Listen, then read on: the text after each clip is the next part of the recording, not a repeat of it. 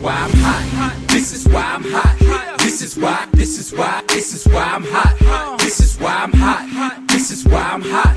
This is why, this is why, this is why I'm hot. I'm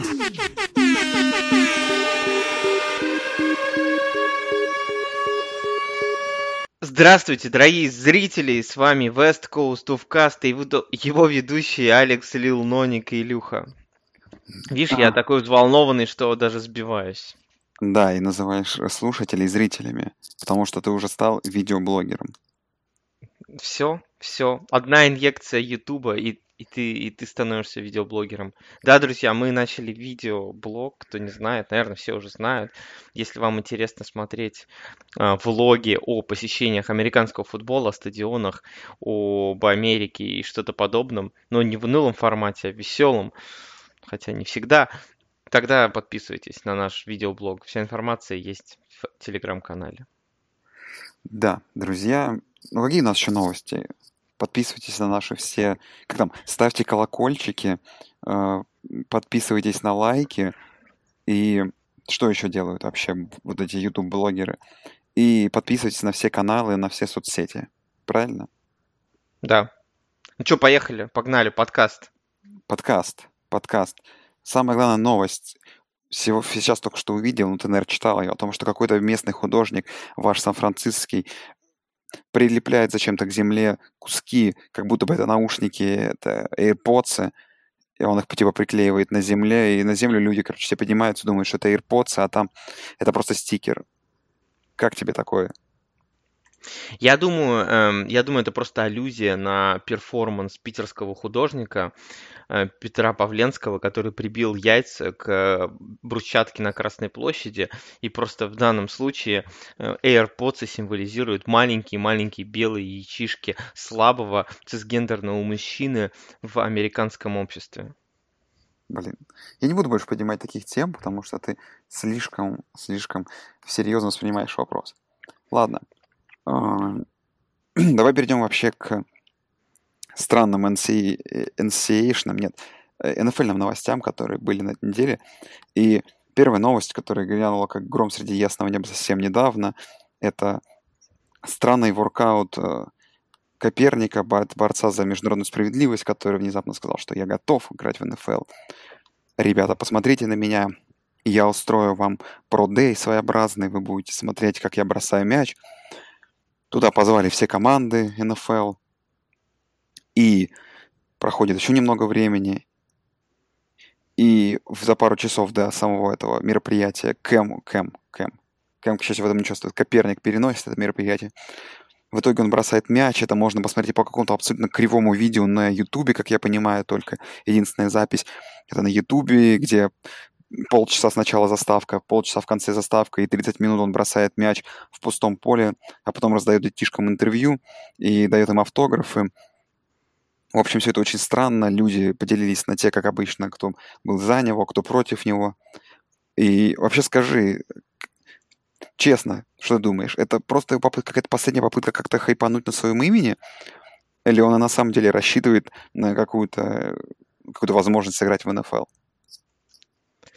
Я думаю, я думаю, что вот ты написал в нашем, в нашем плане подкаста «Борьба Коперника», я подумал, знаешь что, во-первых, ему нужно выпустить книжку и назвать ее «My Cups», понимаешь, с аллюзией на «My Camp». А вообще, я думаю, что Колин Коперник никому не нужен в НФЛ. Это бесполезные воркауты, просто гене- генерация какого-то м, инфоповодов в медиапространстве, не более того, потому что, ну, последний раз, последний раз Колин Коперник был релевантен в лиге 6 лет назад. 6. 6 лет. С тех пор у него был регресс, когда он вылетал в 2016 году из лиги на своем колене, он играл дерьмовейше. Кто не помнит, у Сан-Франциско тогда рекорд, по-моему, был господи, 2.12 в тот момент, когда его там выгнали, или 2, ну, может, до, конца доиграл, 2.14, по-моему. Короче, отвратительно он играл, говёно, хреново, и, естественно, он не стал играть лучше, под него надо затачивать все нападение, бэкапом его просто так вот, ты его не поставишь бэкапом к Тому Брэди, понимаешь, это бессмыслица. Поэтому я думаю, я думаю, это все шляпа, и очередной способ просто раскачать волну в медиапространстве. Да, это при том, что он выиграл... Самое интересное вообще в этой новости, да, что он выиграл в лиге тут недавно 20 с лишним миллионов, вроде того. Не-не, а... на самом деле я, я, я недавно, короче, гуглил эту тему, и кто-то из сторонних людей, который имел отношение к процессу, сказал, что там на самом деле сеттлмент реальный был меньше 10 миллионов. И даже сказали так, significantly less than 10 millions. То есть меньше, чем 10 миллионов значительно. То есть там не было каких-то огромных сумм. Мне просто стало интересно. Но я не знаю, можно ли верить этим источникам или нет, тем не менее, такая вот фигня. Ну да, и смотри, э, ну хорошо, он поимел, допустим, меньше, чем 10 миллионов, но самое смешное, что вроде бы в лига в, в, с ним в контракт каких-то, но при этом лига помогает ему в этом воркауте, и это очень странно. Хрен с ним, с Коперником. Поехали к следующей теме. Антонио Браун общался с НФЛ 8 часов, а еще он сегодня извинился, извинился перед э, Робертом Крафтом. Э, я думаю, это просто очередная грань Антонио Брауна, Брауна, его раздвоение личности, оно снова пошло в другую сторону, и это совершенно ненадолго, и, скорее всего, опять скоро триггернется через неделю Антонио Браун ебанутый, и все начнется снова, снова, снова. Нет, на самом деле, вот в истории с Антонио Брауном это на самом деле и грустно, мне кажется. Ну, то есть я беру за основу то, что он искренен в своих суждениях о том, ну, о том, что он сегодня вот извинялся перед Крафтом и перед организацией Patriots, что он искренен перед, э, перед НФЛ, когда вот пытается как-то восстановить свое реноме и, не знаю, ну, не казаться таким мудаком, каким он кажется раз в неделю, но реально пугает тот факт, что, ну, неделю назад мы обсуждали совсем другое – как он там всех послал, что его ноги больше не будет, что опять эти рабовладельцы, зарабатывающие на нас на черных деньги, и внезапно шаг назад, вроде какой-то адекватности, и вот это очень странно, понимаешь? То есть, да ничего странного нет, он просто ебанутый. Не, ну слушай, нет, ну, не... ну в человеке же есть он просто... хорошее. Нет ничего, э, да, вот вторая личность, он ебанутый, у него раздвоение личности, у него плохо с головой. Я даже не знаю, как бы, какая разница вообще. Он просто ебнутый, вот понимаешь, ты не обсуждаешь вменяемое поведение ебнутых людей, потому что ебнутые люди, они просто ебнутые. Вот понимаешь, вот люди, которые... Ты видел на ютубах видео, где э, нарезки с ебанутыми людьми, например, там вспомни самый очевидный, там, где там бабка в троллейбусе говорит или старту, или пизду отсюда и так далее. Вот, вот это Антонио Браун. Это Антонио Браун. Не надо искать там логики. Блин. Ну, понимаешь, я думал как-то развить эту тему, но ты не даешь мне. Пошли лучше к четверговой игре, которая произошла м, на прошлой неделе. Питтсбург Стиллерс встречались с Кливленд Браунс. Кливленд Браунс очень агрессивно играли и достаточно уверенно побеждали, несмотря на то, что, в принципе, они буксовали по ходу игры. Их атака тоже буксовала, и там даже остались недовольные Бейкер, Мейфилд и Фредди Китченс и так далее. Но, тем не менее, главным эпизодом игры стал, стал нет, главным эпизодом игры стала драка в конце игры, где Майл, э, Майлз Гэри, последний розыгрыш, уже ничего не решавший, вместо того, чтобы встать на колено, Мейсон Рудольф э, делает дропбэк, Майлз Гэррит прорывается к нему и делает сек, причем такой уже поздний хит, или там поздний хит был, да, не сек, э, и ложится прямо на Мейсона Рудольфа. Мейсон Рудольф пытается снять с него шлем, Э, у него это не получается. В ответ э, Майлз Гэррит срывает шлем э, Мейсона Рудольфа, подбегают одноклубники Мейсона Рудольфа, из Питтсбург Стиллерс оттаскивают, оттаскивают Майлза Гэррита, и Мейсон Рудольф не успокаивается, он подбегает и начинает что-то орать через спины своих линейных э, Гарриту. Гаррит не выдерживает, хватает, хватает шлем и пытается то ли ударить им Рудольфа, то ли очень агрессивно надеть его обратно на голову, потому что он попадает как бы практически вот дыркой в шлеме, да, в голову. После чего Гаррита валят, валят, и э, Маркиз Паунси подбегает и начинает сокер-киками раздавать, раздавать пиздюлей по голове э, Майлзу Гэрриту, а в этот момент Мейсон Рудольф стоит, что-то кричит, и к нему подбегает человек с труднопроизносимой фамилией Агунжоби из э, Кливленд Браунс сносит его, и, короче, вс- баны раздают всем, кроме Рудольфа, баны раздают э, Агунжоби на игру, Паунси на три игры, и Майлзу Гэрриту indefinitely, то есть э, на неопределенный срок, скорее всего, это до конца сезона, а дальше, наверное, его восстановят. Что ты думаешь про этот весь трэш? Ладно, прежде чем перейдем к следующему вопросу. э, Не, погоди, очень... что... Не, не, не, не, если перейдем к следующей мысли, которую я хотел подать по этому контексту, это потом мы ее отставим на потом.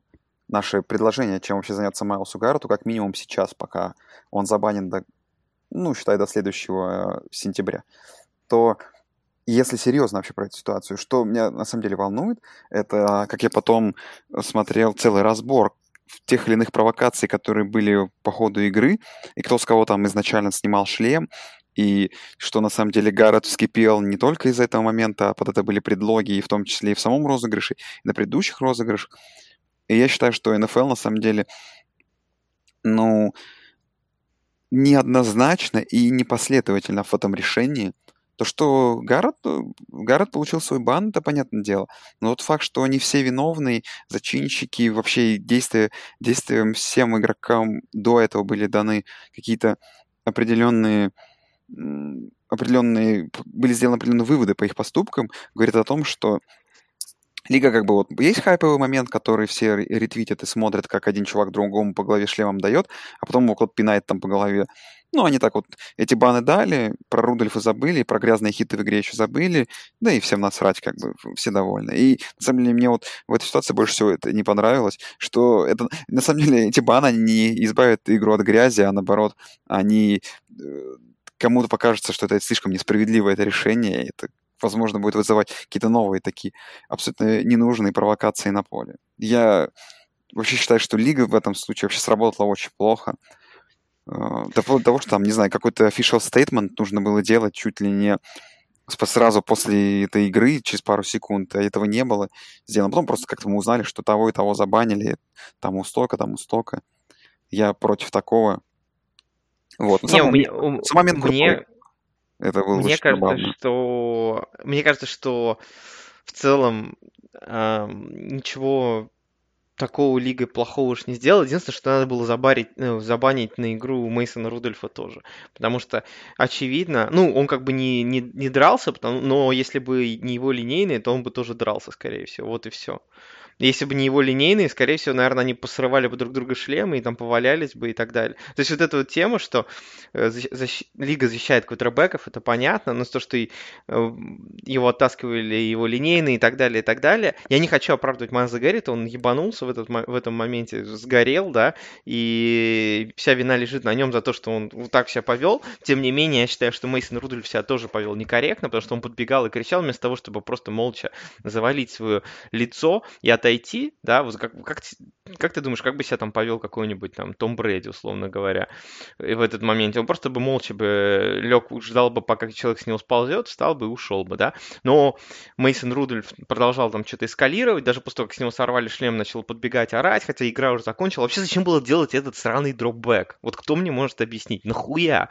То есть, в принципе, поведение, я считаю, что было достаточно такое мерзотненькое с обеих сторон. Просто со стороны э, Рудольфа оно было мерзотненькое, знаешь, как вот э, люди поступают. А Майлз Геррит просто повелся как дебил, и как бы, и, естественно, его надо за это наказывать. Ну, это как бы, знаешь, там, его кто-то обозвал, а он ножом в, в ответ почикал. Ну, как бы, понятно, что так нельзя делать, и это как бы полное заднищенство. Но я к тому, что вот такие вот мерзкие провокации, это же не трэш-ток, понимаешь? Я понимаю, когда трэш-ток происходит, а это какая-то бесполезная, просто мерзотная тема, совершенно ненужная в игре в данный момент. Ладно. А чем насчет заняться Майлсу Гарту? Так это, конечно, мне кажется, нужно идти в рестлинг. Потому что помнишь, как Гронк был хорош Не, в ему, на- ему надо идти, ему надо идти в West Coast of Cast. Нет, ну это понятное дело, что это э, очень интересное и классное занятие, от которого, как минимум, точно наши слушатели бы не отказались бы. И было бы интересно с ним вообще пообщаться. Вот. Особенно на русском языке. Особенно на русском языке. Ну, а насчет рестлинга, потому что, во-первых, он уже освоил удары всякими предметами, других людей. Плюс он довольно спортивный. Ну, не знаю, я просто помню, когда Гронк тогда пришел в этот, э, в один из ВВЕ вот этих титульных мероприятий. Это было просто потрясающее зрелище. А, такая еще была бы самая ирония над собой от Майлса Гаррета. Вообще кайф. Я, наверное, советовал бы ему заглянуть туда. Ну что, погнали дальше. Э, Какая у нас следующая тема в подкасте?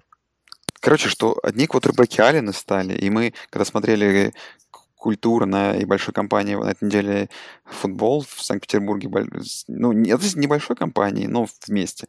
Мы реально поймались на мысли, что когда мы обсуждали что-то и говорили фамилию Ален, ты не понимаешь вообще, о какой игре идет речь. Вот.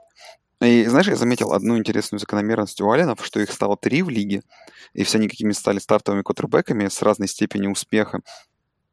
А, Но их объединяет одно, что каким-то случайным набором чисел э, половина, ну не половина, их трое, например, два Алина на неделе проваливаются, один показывает хорошую игру. То есть, получается, на этой неделе хорошим Алином э, оказался Ален э, Атлантовский. Ой, не Ален Атлантовский, Ален из, ба, из Баффаловский. Вот. Но что ты вообще думаешь? Как что лиге нужно? Нужно ли лиге банить вообще квотербеков с фамилией Аллен, например, разрешать на неделю только выпускать одного? И если у этой троицы вообще будущее в НФЛ? Я считаю, что нужно наоборот, не то что банить, а наоборот э, разрешить только Алленов, сделать дивизион Алленов, и чтобы Джош Аллен, Кайл Аллен и Брэндон Аллен играли в одном дивизионе, найти им еще, еще какого-нибудь Аллена, э, и пусть он тоже будет играть. Прикинь, целый дивизион Алленов, и каждый, и, типа каждый, каждую неделю у вас была бы игра Аллен против Аллена. Блин. И, на самом деле, если честно, то это оч- мне очень страшно. Ну, на самом, кроме шуток, я не знаю. Я думаю, шансы стать квотер, квотербеком на какой-то длинной дистанции, есть такой Джоша Аллена, и то в таком формате, ну, не- это не будет какой-то супер-мега какой-то уберный франчайз. Понятно, что эм, и Брэндон Аллен, и Кайл Аллен это временные решения.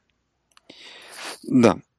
На этой неделе Илья по традиции сходил на свой рутинный, скучный, неинтересный, совершил, точнее, скучный, рутинный, неинтересный поход на э, и команду в Сан-Франциско 49ers. Там он был не один, с человеком из Москвы даже. И что изменилось после, по сравнению с предыдущими походами на твои на 49ers с другими? Изменилось две вещи.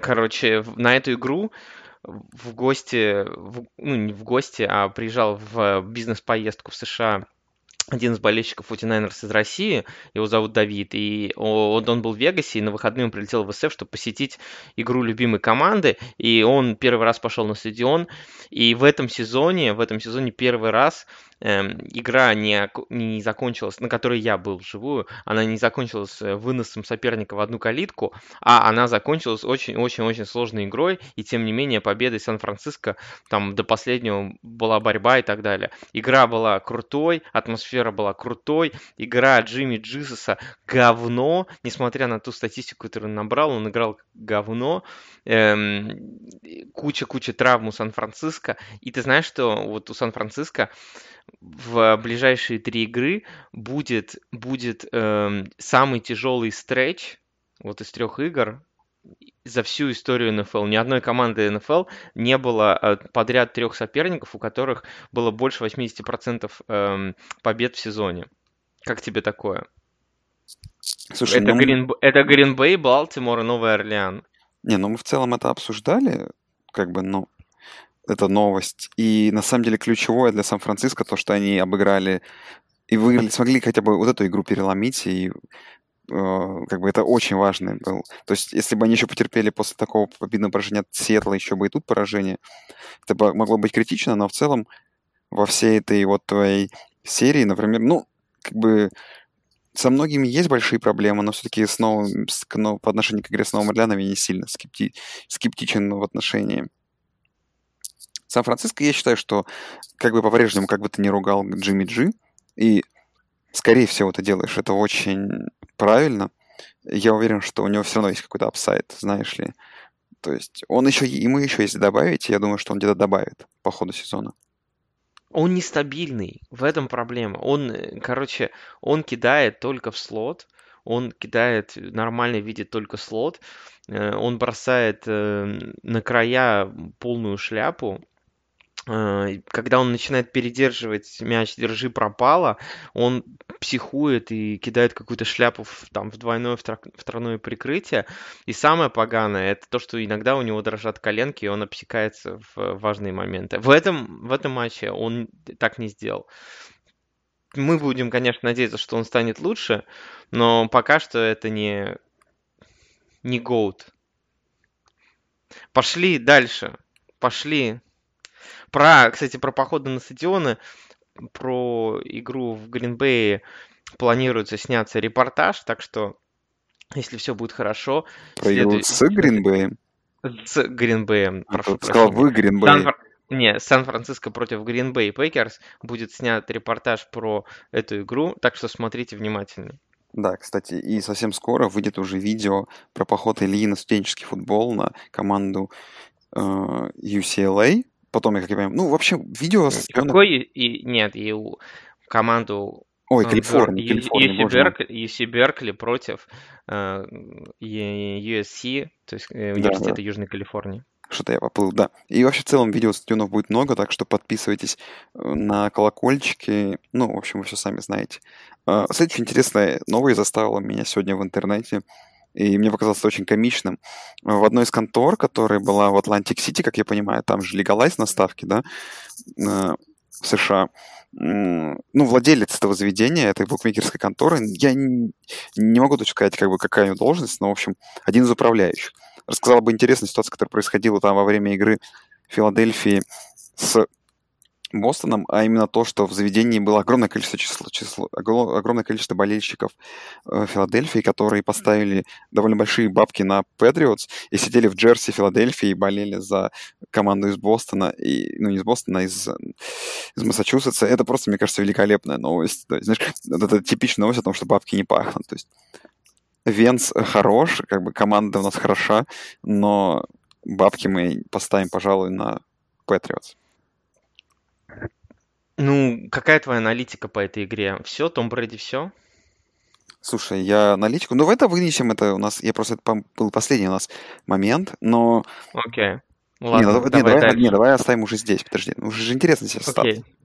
Я... Как бы, какая моя аналитика, что на данный момент э, Джулиан Эдельман похож на лучшего кутербека в Патриотс. Мгм. И, А почему, почему не Мухаммед Сану? Ну, как бы, потому что Мухаммед Сану не вытаскивал игру, а в этой игре, как бы... Ну, подожди, давай будем честны, что сколько получается? 7 очков из 17 команды в- на, на, это, в- на этой неделе, они очень сильно зависят от Джулиана, э, да, а вот э, Том Брэди, например, ну, помог э, с точки зрения набранных очков, э, сколько получается, на, на, на 7 очков меньше. То есть даже тут нельзя... Это хуйня все. Господи, блядь, да какая разница, кто насколько помог, а? Это вообще не, не важно. Не, Тем подожди, более, это отличный хот-тейк. это не хот-тейк, это шляпа. А, это просто не разбираешься в хот-тейках. Это шляпа. Мухаммед Сану, вот главный квотербек. Нет, Джулиан Эдельман. Посмотри, посмотри карьер стат Мухаммеда Сану. Да блин, я могу сказать, а посмотри в прошлой игре, у- какая у Джулиана статистика. Никакая он в прошлой игре, по-моему, не пасовал. Да, вот о том и речь. Так нет, на самом деле, не, подожди, у Джулиана есть статистика, у Санута, понятное дело, нет на прошлой игре. Так нет, вот что по поводу Нью-Ингланда. На самом деле удивительно, как э, по-прежнему, ну, есть определенные страглы вообще в игре, но Патриотс по-прежнему продолжают выигрывать и не делают это, то есть даже несмотря на эту игру, потому что она не выиграна, опять же, как-то крупно, все равно эти победы не выглядят, знаешь, какими-то случайными. То есть они все равно как бы по делу, одержаны по делу, просто они поддержаны не, знаешь, с не очень, не, в не очень красивом стиле. Вот и все. Меня это продолжает удивлять. И вот на следующей неделе игра с ковбоями, когда нам даже захотел, захотел зайти Серега Самошкин, но он уснул и не пришел к нам в подкаст. Кстати, давай его блеймить за это в том числе. Ну, я хотел его расспросить про важные игры следующей недели, но ничего не поделаешь. К сожалению, не спросим. Пошли к следующей игре. Так, Бр- Браун Стиллерс мы обсуди- обсудили. Подожди, так ты мне скажи, Да. что ты вообще можешь сказать аналитику свою вообще по болельщикам, которые бо- болеют не за свою команду? Моя аналитика... Нет, на самом деле, наверное, это, эти- это еще не худшие люди. Худшие люди, знаешь, это кто? Это те, кто приходит на стадион эм, в джерси команд, которые не играют на, в этом матче. Да, кстати, причем забавно это постоянно смотреть, когда... Ну, это, например, происходит э, там с командами вообще из других лиг там или еще что-то. Это, не- это такой маразм. Особенно это часто в Калифорнии происходит, потому что в Калифорнии много приезжих. И вот есть всегда, всегда на каждой игре есть какие-то отбитые люди, что будь что баскетбол, что хоккей, что футбол, в футболе обязательно, которые приходят в футбол, в джерси других команд. Там. Особенно часто, естественно, короче, такие отбитые приходят в джерси Далласа, на, в НХЛ, в джерси Торонто Мейпл Ливс, я таких вот видел. Да. Это народные команды, потому что все. Это народные дебилы, ну как бы реально, как бы нафиг вы пришли. И фоткаются еще свои джерси на стадионе, как бы, а играет там какой-нибудь Эдмонтон против Сан-Хосе Шаркс. Нахрен. Как бы, люди, запомните, если вы идете на стадион, или на- не надевайте ничего, или надевайте джерси, или атрибутику команд, которые играют, иначе вы выглядите идиотами.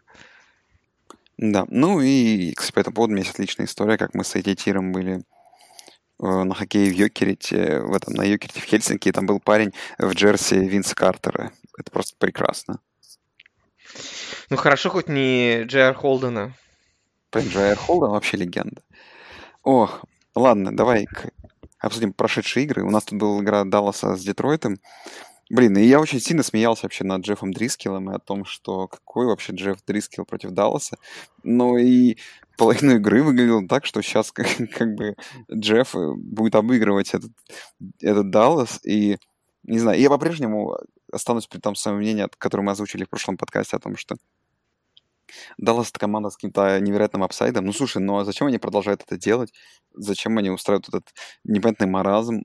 И, ну, доводить игры до какого-то сумасшествия уже, честно. До того, что ты чуть ли не можешь Детройту проиграть. Это народная команда.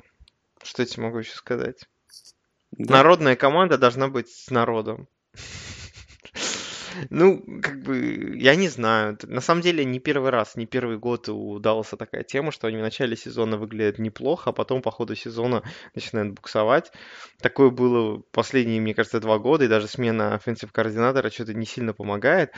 Эм, Хотя вроде бы до хрена таланта, вроде все неплохо, но, по крайней мере, по крайней мере, они побеждают.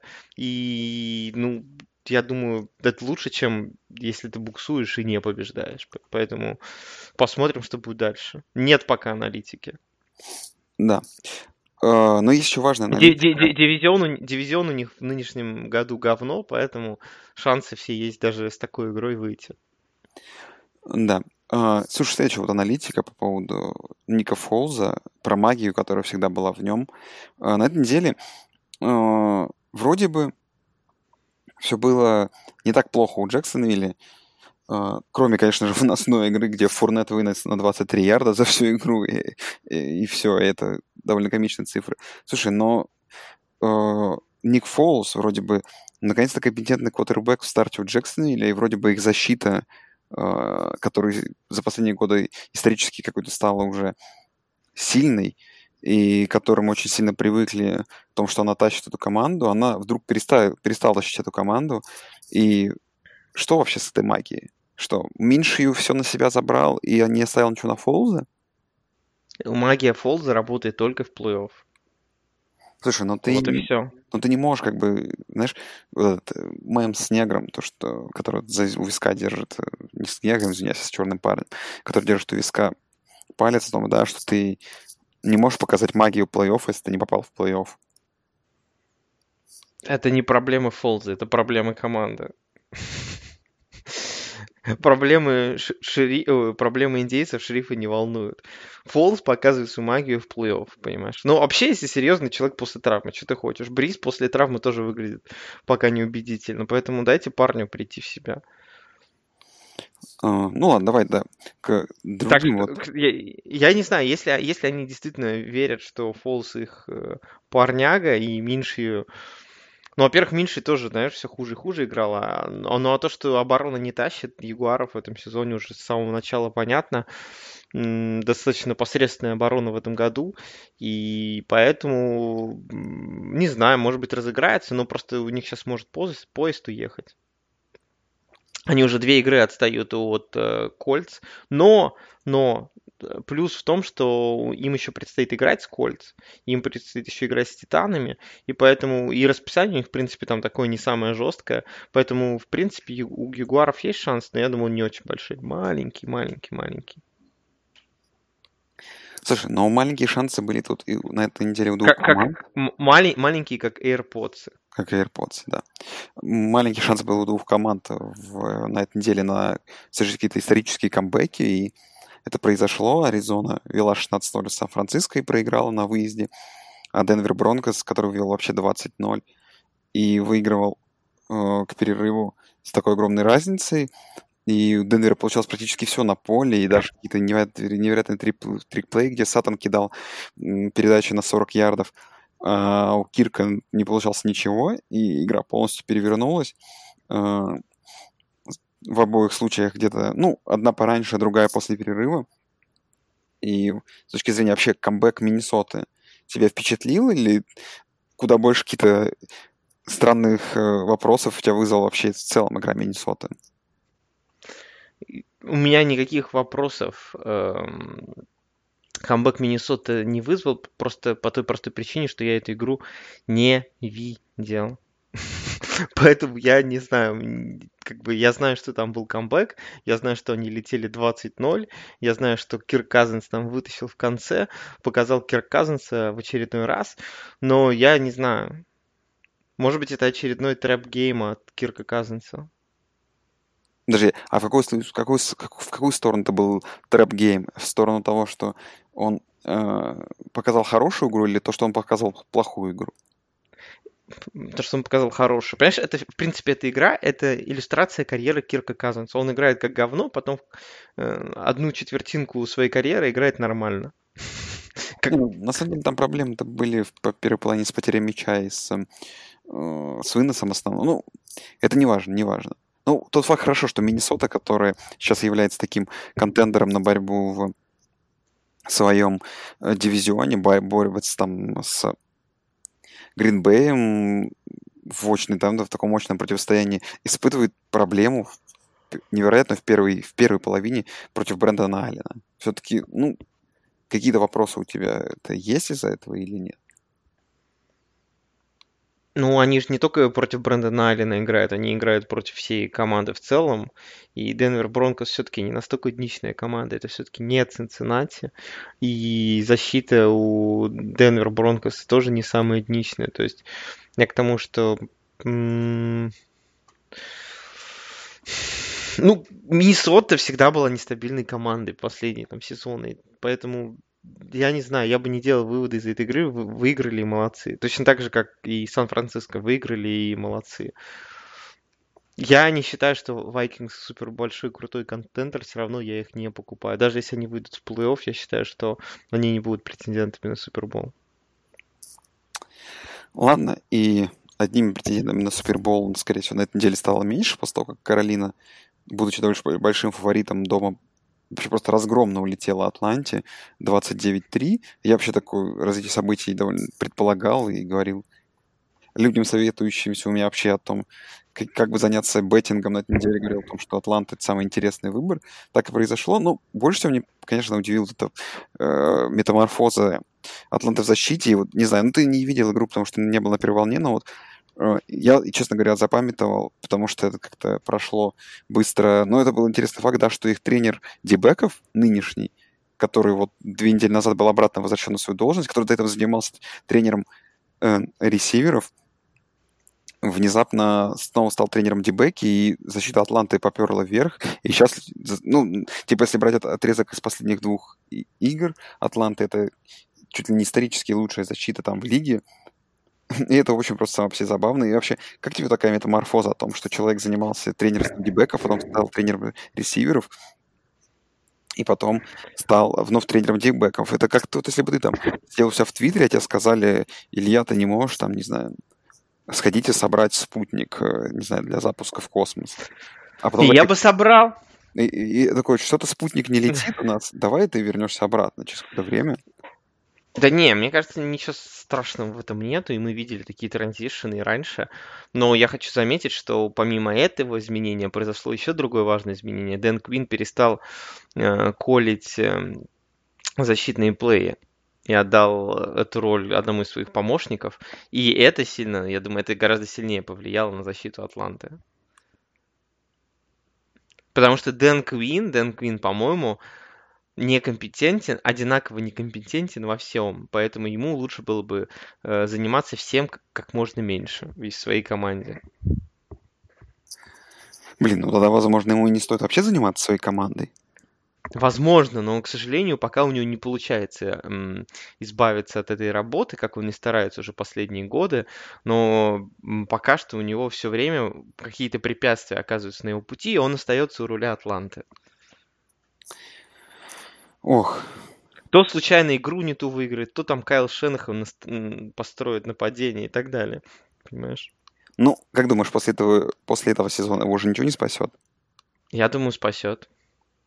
Ну да, у них сейчас уже исторически Он, лучшая э, защита. Сейчас еще... у, них уже, у, них, у них уже три победы, понимаешь? Три две, победы. Две, две, две, две. В смысле, сейчас три победы. У них рекорд 3-7. А, точно, извиняюсь, да, 3-7. Они уже опережают э, Тампу. Блин. Они скажут, мы, мы боролись за плей-офф. Мы не худшая команда в э, сильном дивизионе. Блин, ну, ты очень... Как бы не, могу с тобой не согласиться. Это, это, эта мысль имеет право на существование. Ладно. Какая мысль еще есть право на существование о том, что э, Ламар Голд, Ламар MVP и вообще, вообще, ну, не знаю, ты вообще посмотрел эту игру? Скорее всего, тоже ее в связи с своим Сан-Франциско ими не видел, но... Я ее видел частично на стадионе, на большом экране. Я когда увидел счет, немножечко прихренел. Да, ну, эта игра была в одни ворота, но там был один момент, но потом его обсудим. Я, конечно, считаю, что это не принесло такой, как бы, э, ну, не принесло какой-то переворот. Ну, возможно, это стало поворотным моментом, ну, неважно. Слушай, ну вот Ламар, что, что, это уже какие-то границы переходят. То есть, ладно бы Балтимор выигрывал игры против сильных соперников, но вся проблема в том, что Балтимор в играх с сильными соперниками смотрится, ну, ну уже, уж слишком сильно. То есть это слишком они лег, легко прокатываются и проходят по по всем командам, в том числе и там по Сихокс на выезде, если ты помнишь, это ладно. И Patriots и Texans, допустим, были дома, но Сихокс. Теперь, конечно, самое интересное вот в их сезоне это вот выезд Крэмс, который будет, и потом домашняя игра с 49ers. То есть это такие последние соперники, дальше там уже довольно простое расписание. Но что, что вообще Балтимор? Его уже стоит бояться или, или, или куда? Я думаю, Балтимора стоит бояться уже давно. Они уже, уже по после даже только начала сезона уже было понятно, что Балтимор будет бороться за плей-офф и, и э, не только за плей-офф, а еще и за, возможно, выход куда-то далеко по постсезону. Ну, а теперь они показывают себя с лучшей стороны. И, возможно, возможно, это год год Балтимора и год Ламара. Вот знаешь, помнишь, как вот были, учитывая, что у них не, не классическое нападение, и учитывая, что пока команды не знают, как зачастую против этого обороняться, а, возможно, что это будет для них важным фактором в, в этом году, и вот так вот, если к их игре не подберут ключики соперники до начала плей-офф, они пройдут дальше.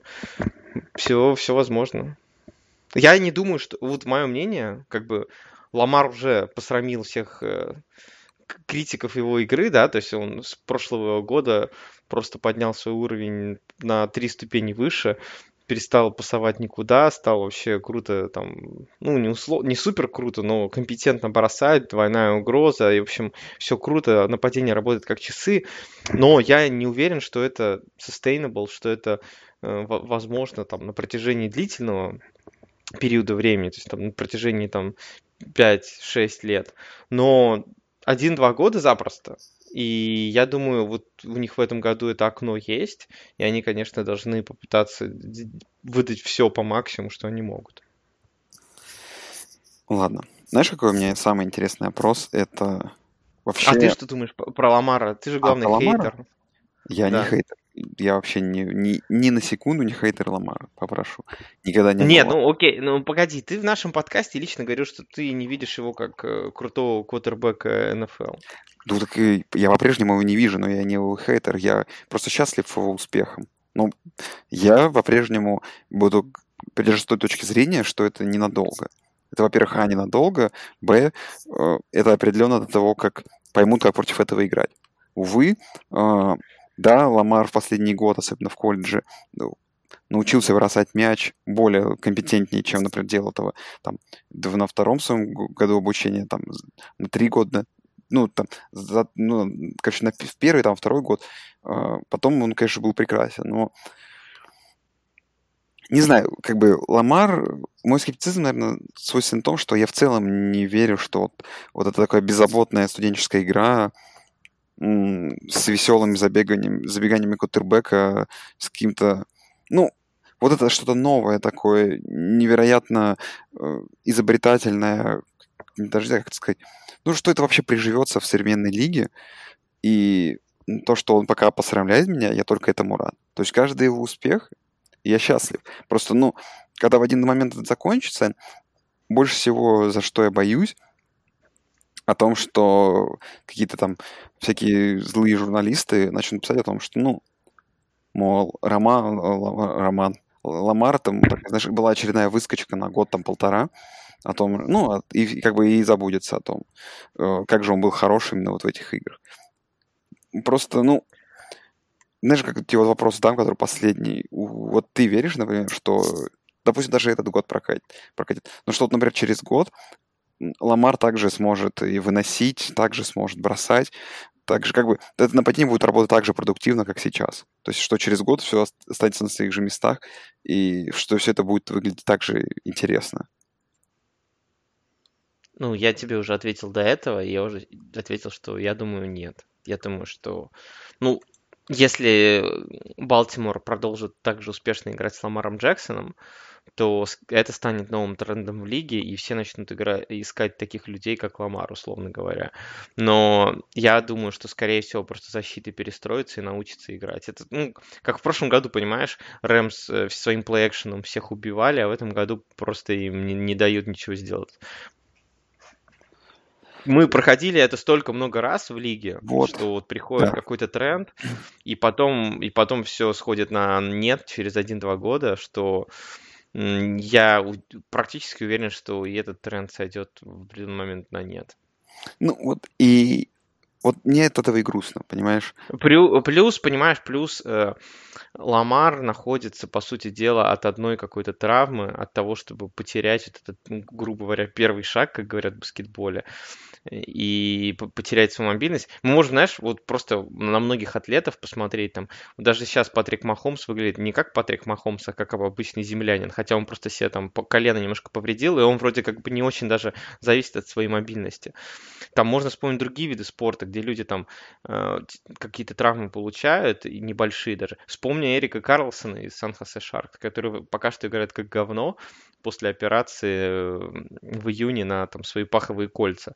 Он потерял свою мобильность и свое катание, и уже просто другой игрок. Поэтому те квотербеки еще, которые завязаны на своей мобильности, они очень уязвимы к подобным травмам. И не потому, что там люди, знаешь, говорят, там, он же играет не так, у него не будет травм. Будет, травмы будут у всех. От этого у всех, вот посмотрите, всех игроков, которые играют, у них у всех травмы. Просто есть игроки, стиль которых не сильно зависит от травм.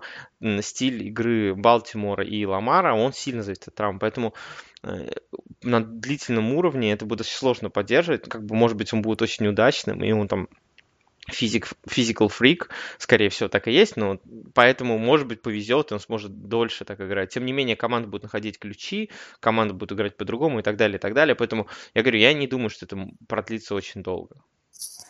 Ну, вот, хорошо, ты мне подсказал, на самом деле. Правда, это было в начале того спича о том, что какой бы мне то хотелось подвести. Увы, да, что команда НФЛ, скорее всего, не возьмут вот в тренд то, как играет Ламар и так, как вообще может выглядеть нападение в НФЛ, а просто научиться, как против это, как это ломать, в общем, да? Типа стандартное, что проще мы сломаем что-то, чем попытаемся сделать что-то подобное. Вот.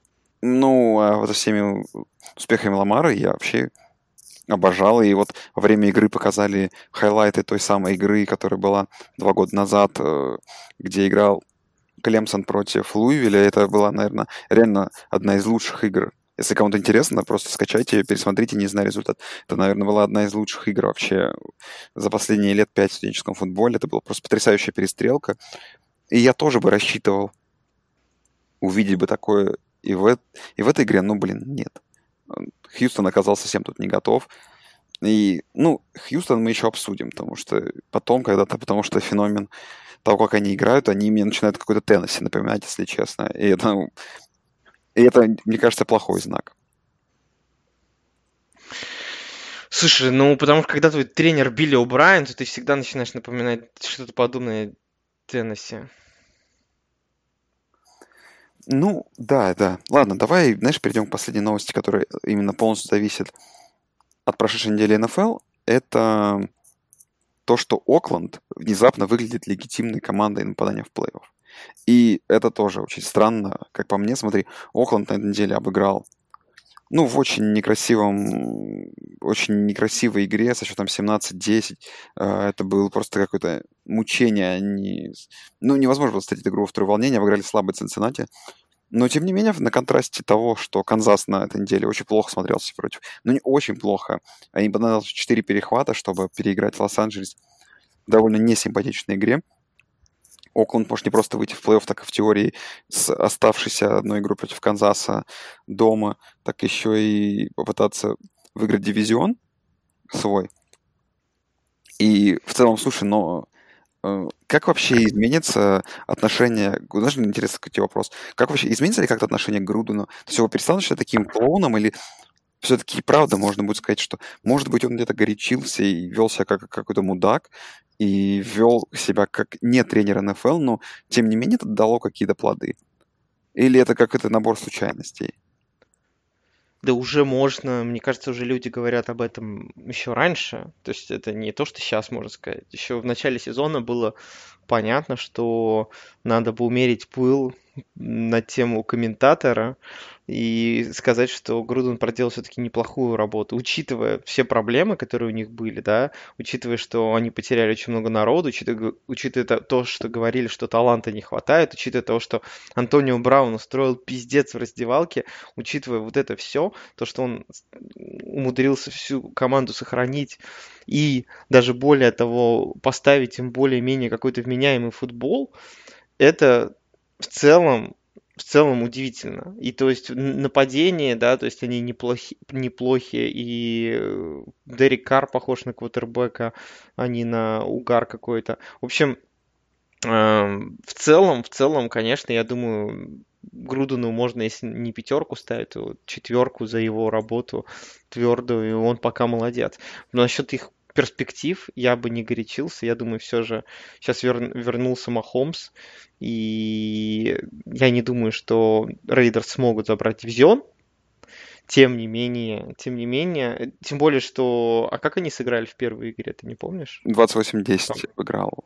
А, ну, выиграл Канзас. Ну, ну да, даже, понимаешь, если, даже если Raiders сейчас, эм, даже если Raiders сейчас э, победят, то у них максимум будет просто, они засплитят, и, там по дивизионным играм я не знаю, какой у них там кикер.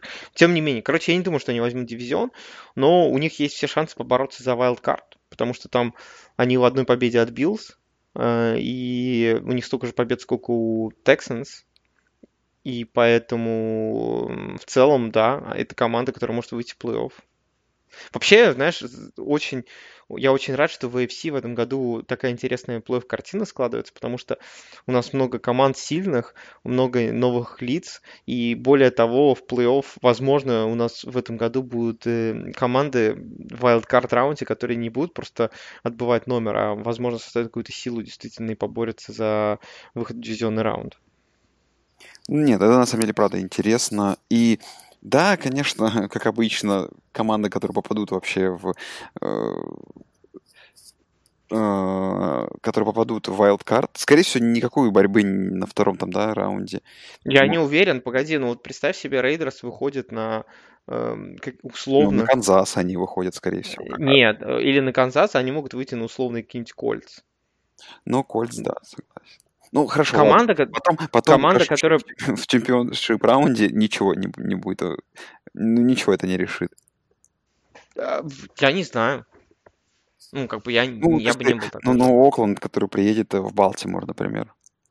В, э, я... в декабре, в январе, когда там будет. В январе. Я, я не считаю, что Окленд настолько без, э, скажем так, бесполезен, что они не могут быть там успешными на дистанции в одной игре против даже Балтимора, против кого-то еще.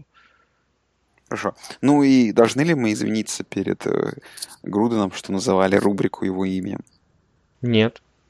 Да, мы не будем извиняться. Кстати, и... мы, будем, мы, просто, мы просто скажем, что комментатор это тоже достойная профессия. Посмотри на Тони Рома, понимаешь? Блин, да ты видел эту рекламу, не знаю, где Тони Рома рекламирует кого там пиво, по-моему, сидит на каком-то... Пляже. Да-да-да, вот это с телефоном, такая вот олдскульная реклама, выглядит очень комично, мне прям очень сильно понравилось. Но ну, она старая уже, эта реклама. Ну и так, скажу... А, и еще хочу извиниться, потому что я перепутал, да. Играть будут Канзас Raiders дома. И это тоже довольно критично важно, особенно, что игра в декабре будет. Вот. Ну, наверное, такие как бы самые главные новости недели мы обсудили. Давай буквально быстро заскочим предстоящую неделю.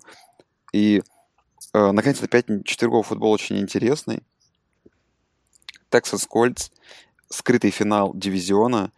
И, ну, вообще, если тебя, просто я даже не буду тебя спрашивать, там, кто выиграет, кто не выиграет, но все-таки на дистанции того, что вот и Хьюстон и Индианаполис осталось провести типа 6 игр. Даже, допустим, если они до груз идут ничьи. У тебя есть вот прям прям такое вот четкое ощущение того, что одна команда сильнее другой? То есть, что одна из них выиграет дивизион, и что он, потому что она сильнее. Или, ну, по мне, это какой-то абсолютный рандом. То есть сейчас это... Не, я, я, я считаю, что Индианаполис сильнее. Ну, есть... просто потому что Texans есть Билли О'Брайен, а у Индианаполиса есть тренер. А, ну, ну то, тут ты просто все сводишь к тренерскому фактору. Ну, не, то, не только, плюс э, Индианаполис, э, они еще потеряли на некоторое время Джакоби Брисета, который будет снова играть, и это тоже добавит им вестов. Ну, Они, по, они, они, по сути дела, ну, как бы потеряли игру с, эм, с Майами. То есть они, в принципе, могли иметь на одну победу больше. Они там потеряли игру с, эм, с Питтсбургом. Если бы играл Брissett, возможно, они тоже бы и могли. То есть они могли идти, они могли идти не, с, э, не, с- не 6-4, они могли идти 8-2, и вообще вопросов бы не стояло. Это был впол- вполне реальный, вполне реальный исход. Если бы они обыграли Майами и Стиллерс с Брissеттом. ладно. Э, По, воскрес- по воскресным играм тут по традиции у нас все интересное по обычно задвинули на ночь, но в первой волне есть очень интересная вывеска. Eagles играют с Seahawks, и Eagles дома фавориты против Seahawks. И почему так? Потому что для Филадельфии это последняя игра, надежда за, э, за зацепиться дивизион за Далласом. И вообще, как по мне, тут Seahawks абсолютно полные фавориты. Они еще и 5-0 на выезде играют в этом сезоне. Э, Вообще Eagles. Мне кажется, тут no chance на победу Филадельфии. Я бы тоже не был бы так, э, короче, не, не стал бы закапывать Иглс, потому что, в принципе, Seahawks играют очень-очень неровно в этом году. Даже несмотря на свой рекорд, они, в принципе, все матчи, которые они выиграли, там часто проводят очень на тоненького, поэтому... А Иглс не такое днище, как может показаться тоже. Поэтому плюс я буду болеть за Джей Джей Арсега Уайтсайда, который наконец-таки сделал крутой кэч. Радуемся хоть малому. И я думаю, что шанс, шанс э, дома у Иглс побороться есть. Я, я не очень покупаю вот эту статистику, то, что там какая- какая-то команда идет на выезде 5-0, это больше течение обстоятельств может быть. Поэтому я думаю, Иглс, Иглс могут быть вполне успешны в этой игре. Не, ну, не думаю, что она будет однобокая. Вообще, мне кажется, в этой- на этой неделе до хрена клевых игр вывесок. Да, согласен. Вот а дальше сейчас еще к ним заскочим. Там прям потрясающе начинаются виски. То есть э, ночная игра, она, по сути, одна интересная. На Фоксе Патриотс будут играть против ковбоев. И, ну, На, Фо- Patriots- на, Фог- на Фоксборо. ну, я имею в виду на Фоксе, на канале Фокс. А, Вот, э, по Фоксу трансляция, что. Слушай, Нью-Ингланд довольно большой фаворит, в 7 очков, букмекеры верят, но, как по мне, э, в том состоянии, в котором сейчас находится Патриотс, их нападение, может, как, знаешь, такой ушат... Ну, как, как вот ты говорил про то, что я не списывал Иглс, я бы также не знаю. Как по мне, я склонен сейчас больше верить, что ковбои даже эту игру не просто там фору не дадут пробить 7 очков, так и даже скорее, как они по мне, такие фавориты сейчас. Ну, это будет интересно, потому что пасовое нападение ковбоев-то, как ни крути, все равно остается топовым. И будет интересно посмотреть, как э, топовая защита против паса Патриот справляется. Тут как раз-таки тот случай, когда коса на камень, сильная сторона одной команды попадает на сильную сторону другой команды. И в этом вот противостоянии будет решаться исход, я думаю. И я, дум, я, дум, я думаю, что это будет не очень результативная игра. Вот у меня есть такое ощущение. Я думаю, это будет что-то там 17-15, там, что-то вот в этом духе. Ладно, э, в Sunday Night, на который, как я понимаю, ты идешь, 49ers играют с Пейкерс. И, во-первых, вообще вопрос, в целом, подорожали ли билеты, потому что ты хотел ждать там до самого конца? Или... Нет, я не, с этой игрой я не хотел ждать до самого конца, потому что на эту игру билеты изначально стоили дорого, потому что это Bay и наро- еще одна народная команда, понимаешь? На нее билеты изначально стоили дорого. Э, Я купил себе достаточно дорогие билеты, и, насколько я знаю, достаточно хорошие места, тем не менее. Билет стоил, не знаю, расскажу об этом в видео, видеологе. Ах, ты хитрый, знаешь, такой заманил, то есть, людей.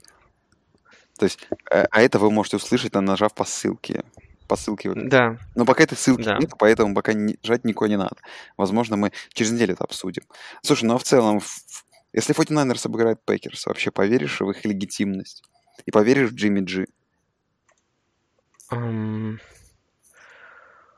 Я верю в легитимность 49ers и сейчас. Вопрос не в легитимности или нет. У 49ers легитимная защита, хорошие тренеры, эм, в общем-то, глубокая команда. Проблема в том, что у 49ers очень много-много-много-много травм сейчас и в нападении, и в защите. И там потеря Квона Александра, и непонятно, сыграет ли Китл, и у Дибу Сэмуэля сейчас проблемы, и так далее, и так далее. Очень накапливается много. Мне кажется, в этой игре э, Сан-Франциско будет очень тяжело прям безумно тяжело. Я, честно скажу, я думаю, уверенным фаворитом должен быть в этой игре Гринбей. Несмотря на всю свою нестабильную игру, несмотря на все свои косяки, мне кажется, сейчас 49ers, вот эта накопившаяся усталость, 49ers э, очень круто начали сезон за счет глубины состава, особенно в защите, особенно на позиции лайнбекеров, где им удавалось поддерживать сильное давление на квотербека. Сейчас очень много игроков вылетело и тяжело будет. Вот знаешь, помнишь, как пару лет назад, когда Фила выходила еще в Супербол и брала его, у них была очень-очень сильная линия дилайна. Тогда да. у них не было там, у них не было там супер-супер-супер звезд, как Арна Дональд, у них там был Флетчер Кокс, да, там и так далее, но там, которые вжало разрывали всех, но за счет, за счет ротации крутой они умудрялись постоянное давление поддерживать. Вот э, у 49ers что-то было похожее, но и за счет травм сейчас начнутся проблемы. И я думаю, я думаю, в этой игре победит Гринбей. Хорошо, посмотрим. И приятно, что ночной футбол, что этот, что следующий, это игра Балтимор против Лос-Анджелес Рэмс, ну хотя бы как минимум на бумаге очень интересный, потому что Рэмс, они хоть и выиграли на неделе просто потрясающую игру в Чикаго, которую я, к счастью, всю проспал, и время от времени просыпался под чуткие комментарии людей, с которыми я ее смотрел. И, знаешь, еще лежал, там, э, планировка дома была, так, квартира была такая, что там на втором этаже есть, вот, знаешь, комната, где как бы такая сверху пристройка балкона, где можно спать, то есть по, по спальным местам. То есть я спал, и если повернуться на один из, из, из боков, можно было видеть проекторы и экран на телевизоре, и я когда проснулся и увидел счеты, я понял, что я ничего не пропустил. Рэмс выглядит так же плохо, как ну, пару недель назад, хотя ну, нашли шанс как выиграть против Трубиски, что, да, не очень сложно в этом году. Ну вот, ладно. Есть ли у них дома какие-то шансы вообще против Балтимора, как ты считаешь? ну, шанс есть всегда, пока не прозвучал, не прозвучал финальный ну, свисток. Я понятно. Давай, а, давай будем пропустим эти фразы жутко стереотипные. На самом деле... Я, я вынужден, понимаешь, я как бы не болею за Рэмс, но я вынужден верить в них весь этот сезон. Во-первых, потому что я в начале года обещал, что Рэмс будут в плей-офф. Во-вторых, потому что у меня в династии Купер Кап и Джаред Гофф.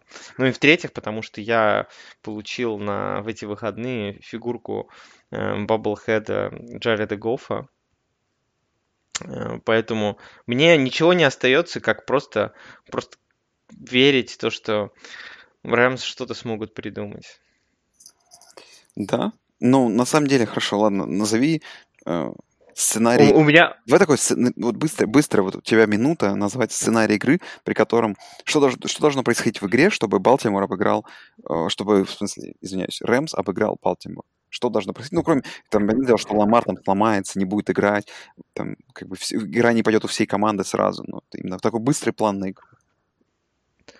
Если тренерский штаб э, Балтимора не изучит, не изучил конспекты других коучей, которые играли против эм, против Рэмс, и они позволят Рэмс играть action и быстро заносить, Э, ну, если, например, Рэмс смогут с первого драйва занести тачдаун, так как они это делали в прошлом году, и у них заработает плей-экшен, и они смогут плясать от своей печки, плюс э, тот Герли покажет игру, которую он показывал в, в последней игре, то я думаю, шансы могут быть в какой-то ровной такой игре.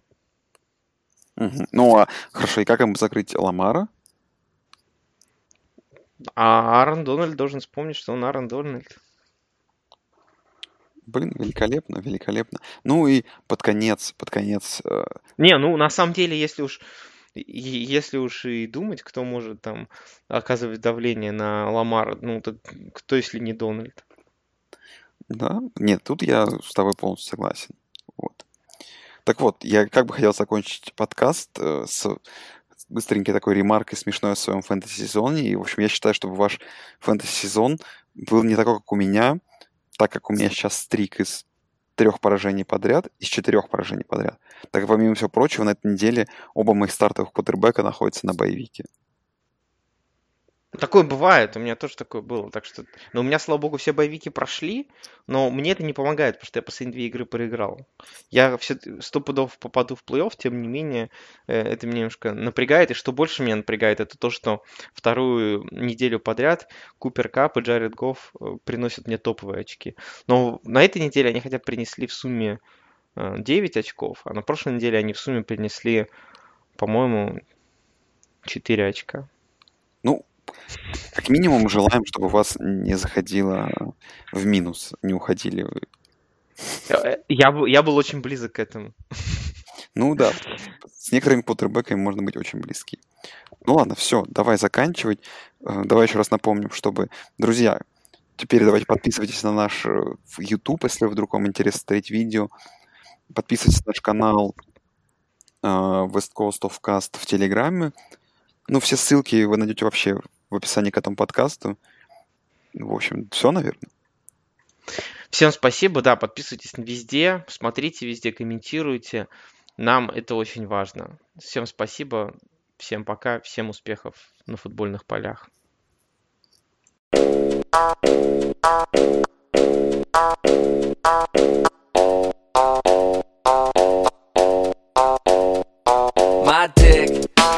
Late night fee. Yo, dick got the HIV. My dick plays on the double feature screen. Yo, dick went straight to DVD. My dick bigger than a bridge. Yo, dick look like a little kid's. My dick large like the Chargers, the whole team. Yo, shit look like you 14. My dick locked in a cage, right? Yo, dick suffer from stage fright. My dick so hot it's stolen. Yo, dick look like Gary Coleman. My dick pink and big. Yo, dick stinks like shit. My dick got a Caesar do. Yo, dick needs a tweezer, dude. My dick is like supersize. Yo, dick look like two fries.